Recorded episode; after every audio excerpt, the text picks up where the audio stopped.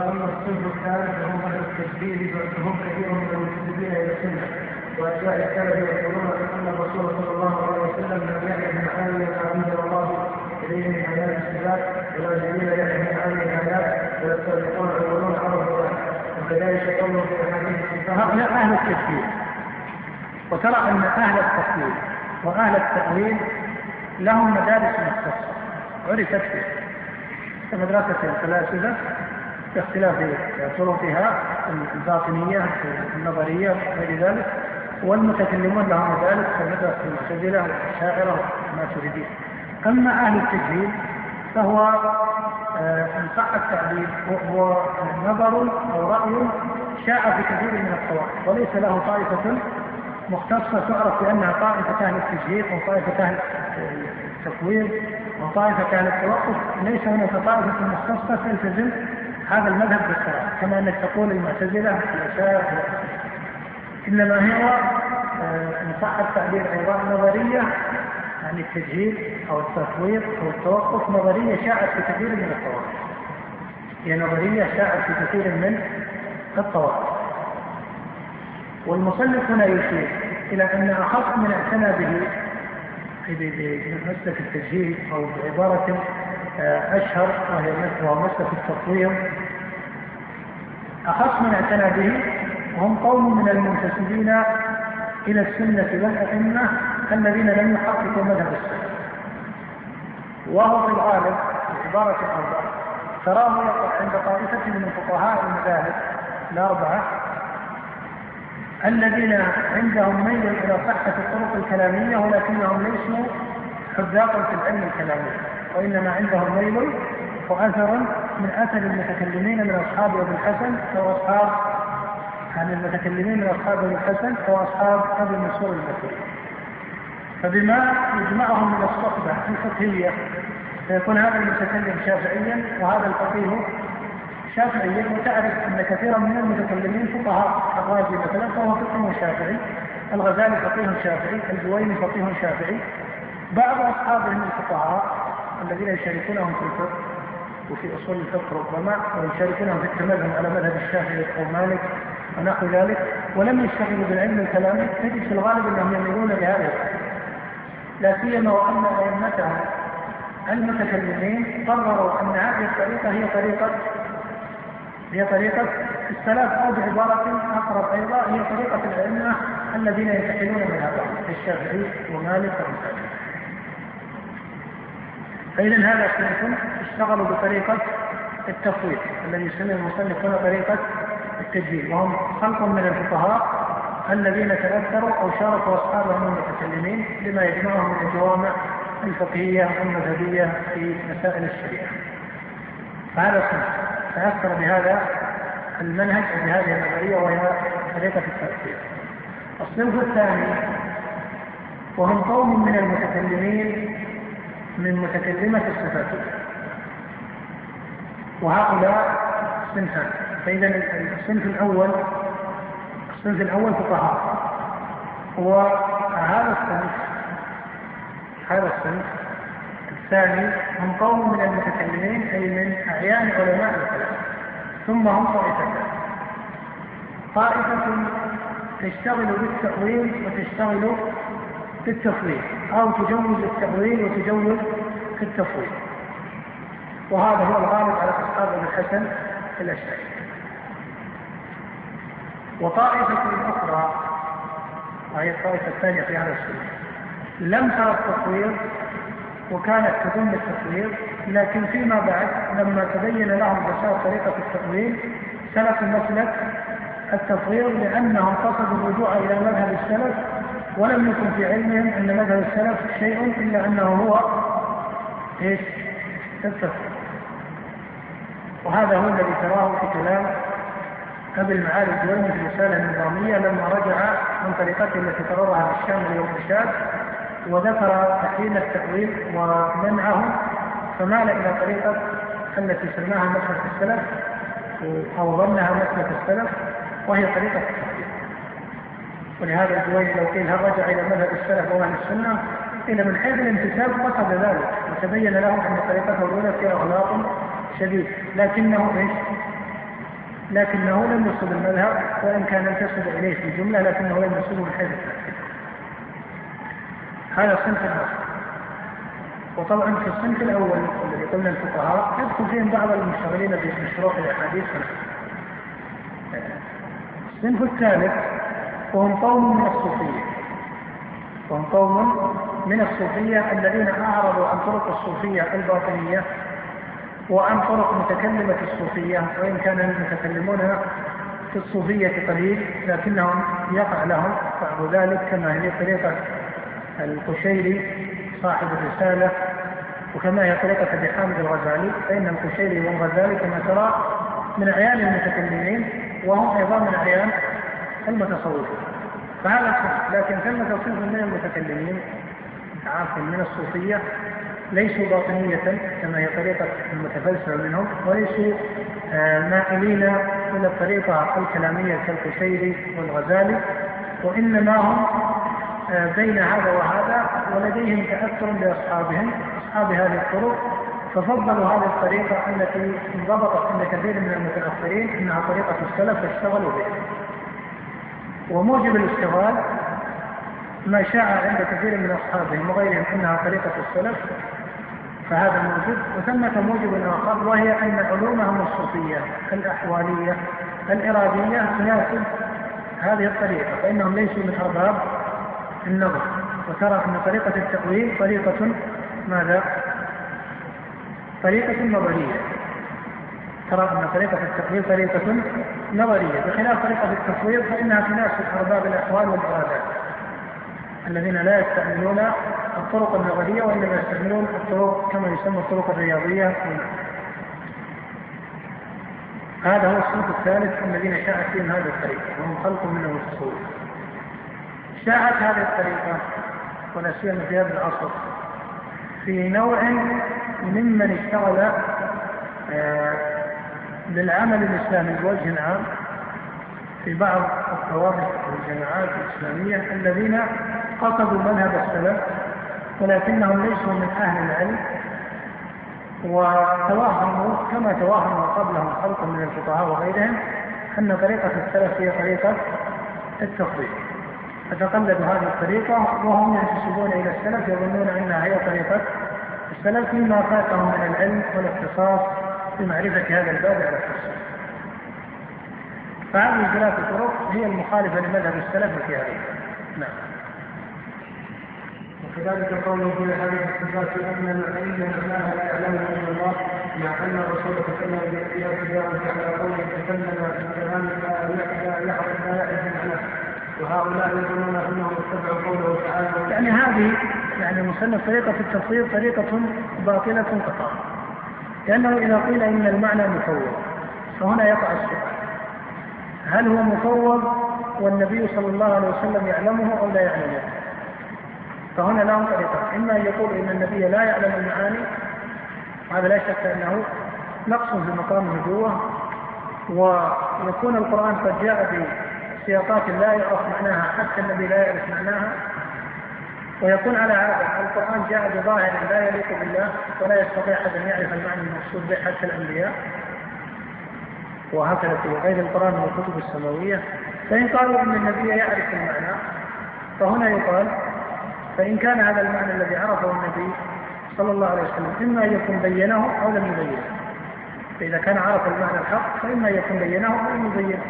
فإن لم يبينه فقد كتم الحق وإن كان بينه فإن البيان وقع في أصحابه ومن بعدهم ممن تبلغ عن الصحابة وأخذ عن الصحابة.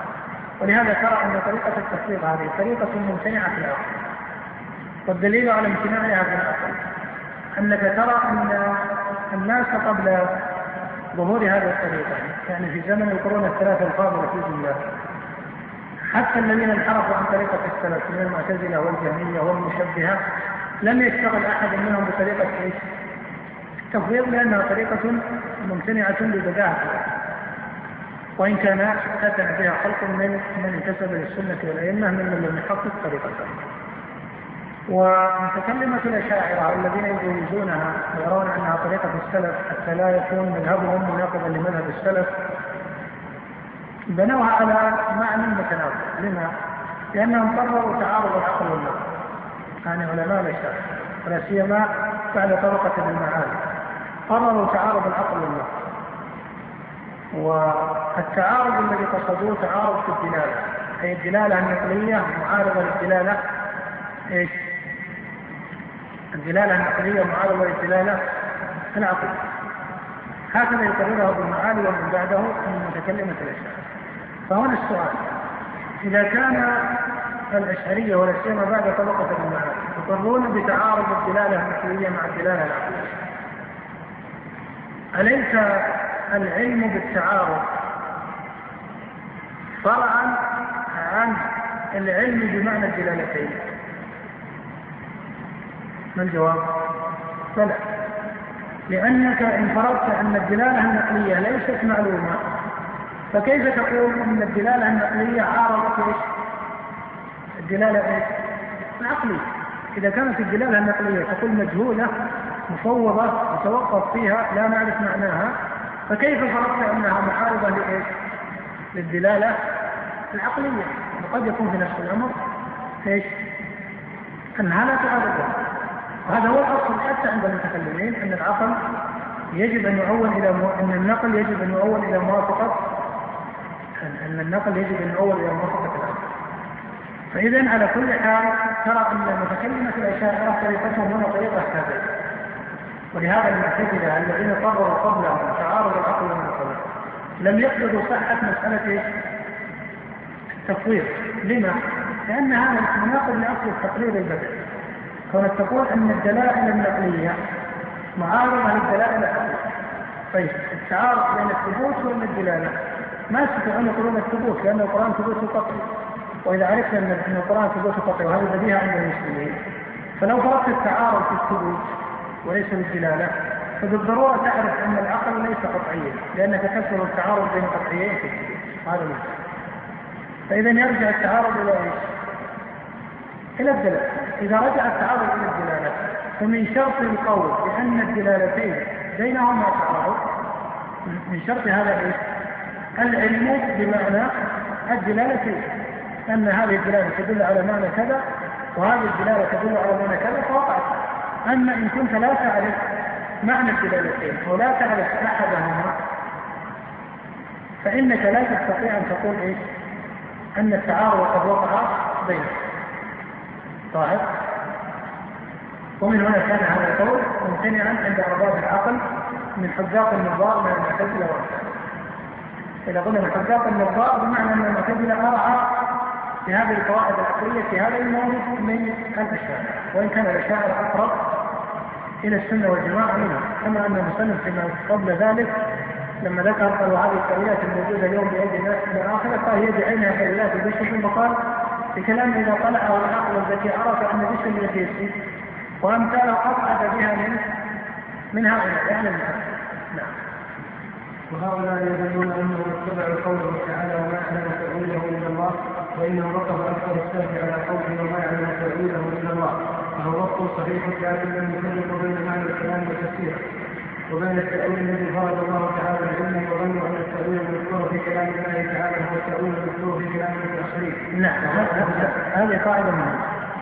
وهي أن كثيرا من الغلط في هذا الباب موجبه الألفاظ المجملة وهو أن كثيرا من الغلط في هذا الباب موجبه الألفاظ المجملة. سواء كانت هذه الألفاظ مجملة من حيث الأصل أم مجملة من حيث الاستعمال. في استعمال المستعملين له. ولهذا ترى أن النفاة ترى أن نفاة العلو لما نفوا العلو نفوه تحت اسم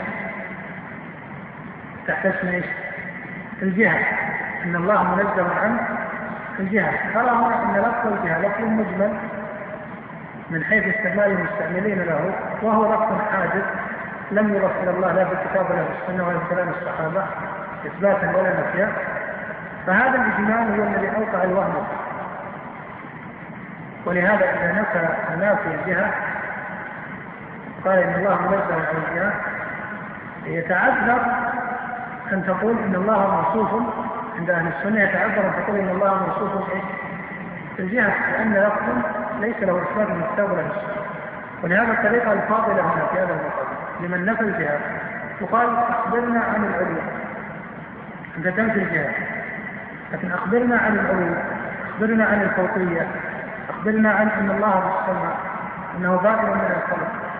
هذه الألفاظ إما القرآنية أو التي ليس فيها إجمال أنه بائن من الخلق فمن نفى الجهل فأخبرنا هل تقول إن الله بذاته فوق العالم وفوق السماوات وأنه بذاته فوق العرش أم لا؟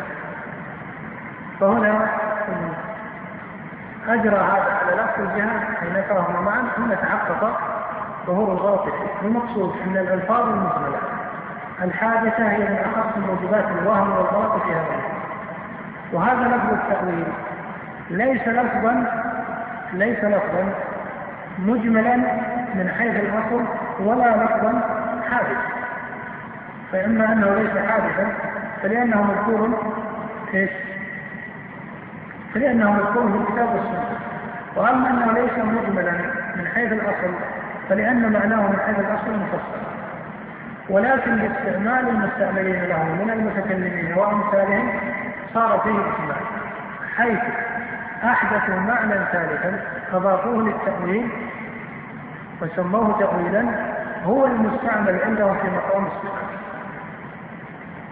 فإذا رأوا قوله تعالى وما يعلم تأويله إلا الله والراسخون في العلم انتبهوا طريقة التأويل بأن الراسخين في العلم يعرفون التأويل ويقصدون هنا بالتأويل التأويل الذي اصطلح له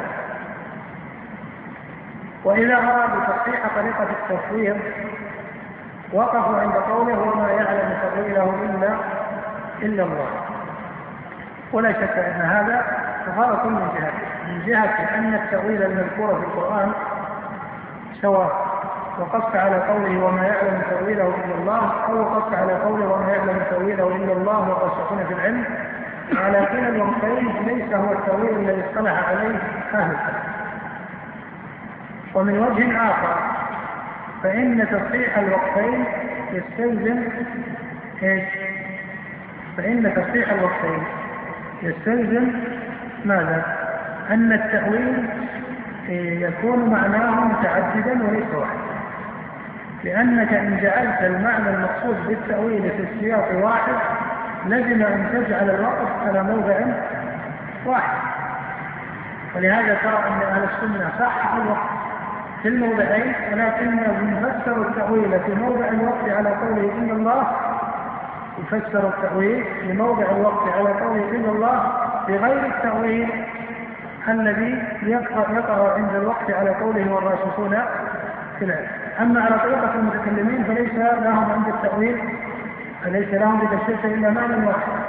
إذا كان معنى واحدا وهو صرف الكلام عن ظاهره إلى مجازه أو إلى خفيه إن وقفت على قول إن الله أشرت طريقة التأويل ليس كذلك. وإن وقفت على قوله والله سكن في العلم أصبت القوم الذين وقفوا بإيش؟ بإيش؟ بالجهل. ووصفوا السلف بالجهل. ولهذا هذه الآية لا تفيدهم شيء. هذه الآية لا تفيدهم شيئا يعني أهل الفلك الذين فسروا التأويل بأنه صرف النص من الحقيقة إلى المجاز وهذا دون خط القتال كما من جهات كثيرة هذه الجهات وهو مبني على ثبوت المجاز يتقدم الطعن فيه. ومبني على مسائل كثيرة ولهذا هذا التأويل لا يفيده شيئا نعم. التأويل في التأويل في المتقين وهو صرف قد يقولون صرف اللفظ من الحقيقة إلى المجاز. نعم. فلا يكون الله سبحانه وتعالى كلامه الله تأويل على اصطلاح هؤلاء وظنوا أن الله تعالى في تأويل ذلك وأن من نصوص تأويل انتقامه يقولون هذا يعلمه الا الله ولا يعلمه متأوله ثم كثير من هؤلاء يقولون يجرى على ظاهرها ظاهرها المراد مع قولهم إن لها تأويلا بمعنى ما لا يعلمه الا الله. وهذا كما وقع فيه كثير من هؤلاء المسلمين للسنه من أصحاب العلم في وغيرهم وكذلك لفظ الظاهر أيضا هو لفظ فيه اجمال آه، من جهة المستعمل إن كان من حيث اللغة ليس مجملا. وهو من حيث القرآن. آه، ذكر لفظ الظاهر في القرآن لكنه لم يذكر في موضع الاستفاده إنما جاء في مثل قوله وذروا ظاهر الاسم وباطنها ولهذا هل لفظ هل ظاهر النصوص؟ أن يقال أن ظاهر النصوص مراد أو ليس مرادا يقال هذا بحسب المراد من لفظ الظاهر فإن قصد الظاهر المعاني اللائقة بالله سبحانه فهو مراد وإن قصد الظاهر التشبيه كما هو مقصود جمهور المتكلمين فإن الله منزه عن ذلك وتنزه نصوص القرآن أيضا أن يكون ظاهرها التشبيه. نعم. والمعنى الثاني أن التاويل والمسلم كلام سواء وافق ظاهره وافق هذا هو له المفسرين وغيره نعم. التأويل بمعنى التشبيه. ماشي وهذا التاويل يعلمه الرسول بعلم وهو الله في الوقت والوقف من الشاهد على قول وما يعلمه وما يعلم وما يعلم تأويله إلا الله إلا الله والراسخون في العلم كما ذكر ذلك عن ابن عباس ومجاهد ومحمد بن جعفر بن الزبير ومحمد بن إسحاق وابن تيميه وغيره وكلا القولين حق باعتبار ما ربطناه فيه وكلا القولين أي قولين؟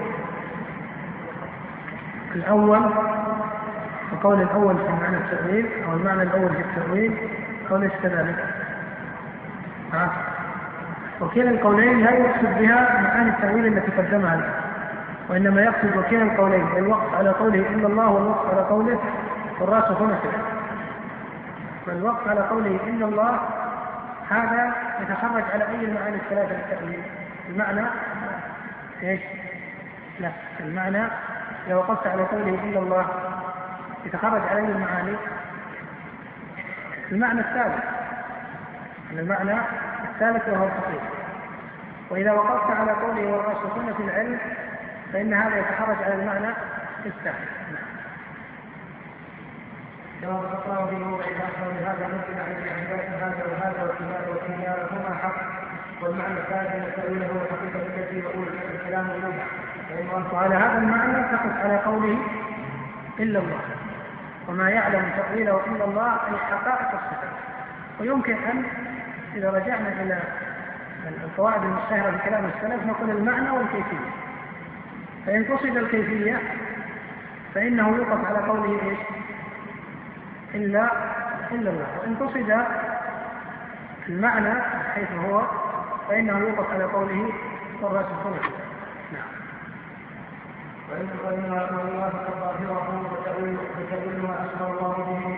هنا مسألة. هنا مسألة. هذا التقرير مفروض على أن مسألة أو أن آيات الصفات تدخل بوجه ما في المتشابه. فهنا طريقتان الطريقة الأولى أن يقال إن آيات الصفات ليست من المتشابه والطريقة الثانية أن يقال إنه إذا قصد التشابه هنا فإن المقصود أنها لا تعلم من حيث الكيفية.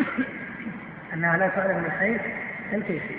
بمعنى أنه يكون إطلاق أن آيات الصفات من المتشابه فقط. ولهذا هذا الإطلاق لم يطلقه أحد من السلف وإن كان السلف أجمعوا على أن كيفية الصفات لا يعلمه إلا الله.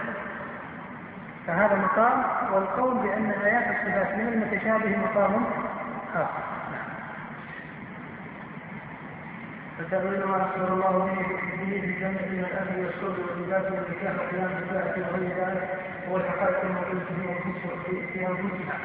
لا ما يتصور من معانيها في الأذهان ويعبر عنه بالإسلام هذا هو التأويل في لغة القرآن كما قال تعالى عن نفسها إنه إنه قال يعلم في هذا التأويل وآية قبل قد جعلها ربي حقا؟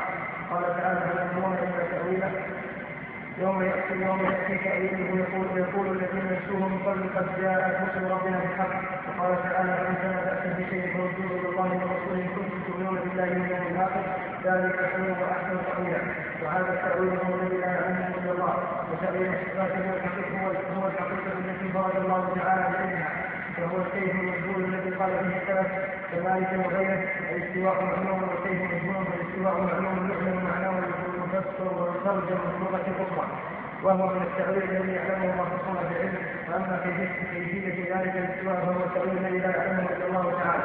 وقد روي عن ابن عباس ما ذكره عن عبد الرزاق وغيره في تفسيره عنه أنه قال تفسير القران تفسير القرآن على أربعة أوجه.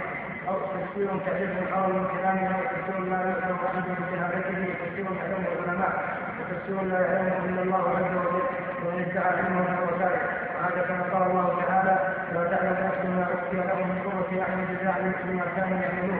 وقال النبي صلى الله عليه وسلم يقول الله تعالى ألست لعبادي الصالحين معنى أن الله تعالى سمعا ولا خطر على قلب بشر وكذلك علم علم وقت الساعة ونحو ذلك فهذا من التأويل وهذا الحديث ألست لعبادي الصالحين؟ ما لا عين رأت ولا أذن سمعت ولا خطر على قلب بشر. مع أن المعاني في هذا الثواب معلومة. مع أن المعاني في هذا الثواب معلومة. وهذا متفق عليه بين أهل السنة والمتكلمين وأن الماء المذكورة في الجنة والخمر المذكورة في الجنة والنعيم المذكورة في الجنة هو من حيث المعنى معروف وإن كان من حيث الماهية والحقيقة لم يتصور. ولهذا قال النبي صلى الله عليه وسلم في هذا فإما أن يكون النعيم بعضه لم يحدث به الناس ولهذا نعيم الجنة منه ما لم يذكر أصلا. ولهذا قال النبي صلى الله عليه وسلم ولا أذن فيما رواه عن ربه ولا أذن سمع. فمن النعيم ما لم يحدث.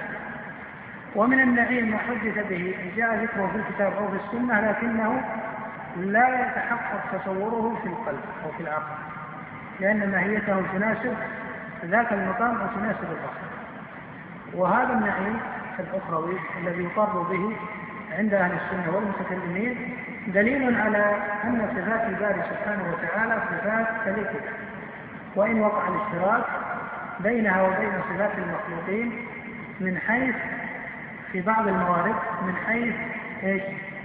من حيث الاسم المطلق فتقول رحمة الله ورحمة زيد فرحمة هذا لفظ مشترك مطلق. وإذا أضيف وخصص فلكل موصوف ما يناسبه. كما أنك تقول ماء فهذا لفظ مطلق وتقول ماء الدنيا وماء الآخرة فلكل ما يليق به. وتقول خمر الدنيا وخمر الآخرة فلكل ما يليق به. وترى أن خمر الآخرة تمتنع ببداهة العقول وضرورة العقول أن تكون كخمر.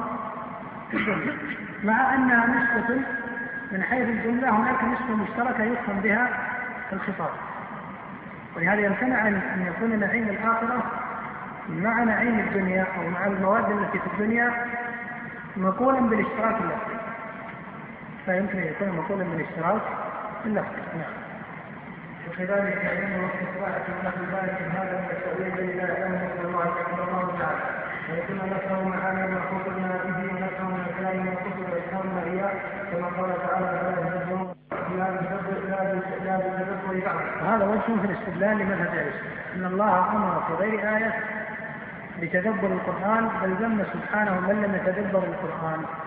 ولو كانت آيات الصفات في سائر مواردها الحق فيها هو التفويض أو أنه لا يفقه معناها إلا باستعمال الدلائل الكلامية لكان هذا الأمر الذي من الله بتدبر سائر القرآن لكان ليس في محله. ولا شك أن هذا ممتنع بضرورة العقل والسنة فهذا الأمر الإلهي. بتدبر القرآن كله دليل على أن سائر اياته تقبل التدبر دليل على أن سائر اياته من حيث المعنى تقبل التدبر أي تقبل الفهم والعقل. وإلا إذا كانت لا تفهم ولا تعقل فكيف يؤمر بتدبر؟ القرآن. لا سيما أن آيات الصفات ليست كثيرة في القرآن بل هي كثيرة ولا تكاد تخلو سورة من سور القرآن من ذكر أو إشارة إلى هذا الباب وهذا التوحيد فإن قال قائل إن هذا قد يعترض عليه لأن القرآن أمر بتدبره في سائره مع أن في مطلع كثير من السور حامين ألف لام ميم راء صاد وهكذا. فهذه كيف يقال إن القرآن على آه، عمومه بالتدبر مع أن في بعض آياته في مطلع بعض السور هذا قيل هذا داخل في التدبر فإنك إذا قرأت هذه الآيات ولو وقف الفهم والعقل كما هو طريقه طائفه من أهل العلم أنها الله أعلم بمراده منها وهذا وجه حسن جيد. فإن هذا لا ينافي إيش؟ التدبر. الامتناع العلم بمعنى مناسب لهذا لأن اللغة ليس فيها معنى إذا بحثت في سائر كلام العرب لا تجد أن العرب تطلق حامين على شيء من أليس كذلك؟ فهو اختصاص قرآني. والوقوف عنده في هذا التدبر والتسليم هو من تدبره المناسب. له أليس كذلك؟ لكن في آيات الصفات المعاني معلومة في لسان العرب وليست معلومة. المعاني معلومة. فمن جعل آيات الصفات المنزلة قوله تعالى حامين وأمثالها فهو سوى بين المختلفين أو سوى بين المختلفين تماما. فمثل هذه الآيات لا يشكل ذكرها على هذه القاعدة. لهذا يقال إن القرآن جميعه يتدبر حتى نطلع هذه الصور في قوله حميم فإنها تتدبر على ما يناسبها من التدبر. قال ابو عبد الرحمن السلمي حدثنا الذين كانوا يقرؤون القران عثمان بن عفان وعبد الله بن مسعود ويذكرون انهم كانوا إذا تعلموا من النبي صلى الله عليه وسلم عشر الاف لم يجاوزوها حتى يتعلموا ما فيها من العلم والعمل. قالوا فتعلمنا القرآن والعلم والعمل جميعا. قال مجاهد عرف قال مجاهد عرفت المصحف على ابن عباس رضي الله عنهما من فاتحته إلى خاتمته. كل. مثل هذه الآثار كثيرة المصنف ذكر طرفا يسيرا منها هي كثيرة في كلام السلف في المصنفات في كتب التفسير المسندة. آه، يتحصل منها أنه كان شائعا عند السلف أن كل القرآن يتذكر وأن معناه في سائر موارده في موارد الصفات وغيرها أن معناه معلوم مما يدل على أن طريقة التفسير طريقة باطلة فضلا عن كونها تضاف إلى السلف رحمه الله. قال الشافعي من ابتدع ان ابتدع أحد بدعة من وفي كتاب الله بيانها وقال مسروق ما سئل أصحاب محمد بن شيء إلا وعلمه بالقرآن ولكن علمنا قصر عنه. وهذا باب نازل قد وصف في موضعه. والمقصود هنا التنبيه على أصول المقالات الفاسدة التي اولت الضلاله في باب العلم والايمان ما جاء به الرسول صلى الله عليه وسلم وأن من جعل الرسول غير عالم بمعاني القرآن الذي انزل إليه ولا دليل جعله عالم بالسمعيات ولم يجعل القرآن هدى ولا بيان للناس وهذا لازم بطريقه التفسير الذي نسبها كثير من المتأخرين للسلف وهي تفسير المعنى الله أعلم بالله طيب إذا كان الله أعلم بالمعنى ما معنى هذه الايات؟ تقولون الله أعلم بها طيب ما فائدة الخطاب بها؟ ما فائدة الخطاب بها؟ ولا سيما أن الذين يقرون بطريقة التفسير يلتزمون قولا واحدا أن الظاهر ليس إيش؟ أن الظاهر ليس مرادا فإذا كان الظاهر ليس مرادا بل هو على طريقة تشبيه لا يليق بالله وتشبيه البال كفر فإذا كان الظاهر ليس مرادا فكيف أو ما الحكمة من مجيء هذا الظاهر الذي هو كفر يخاطب يخاطب به العقلاء ليدخلوا في دين الإسلام ولهذا ترى أن آيات الصفات من أخص الموجبات لدخول إيش؟ لدخول المشركين في الإسلام ولهذا تأخر نزول كثير من الشرائع. لكن هل تأخر نزول آيات الصفات والتوحيد؟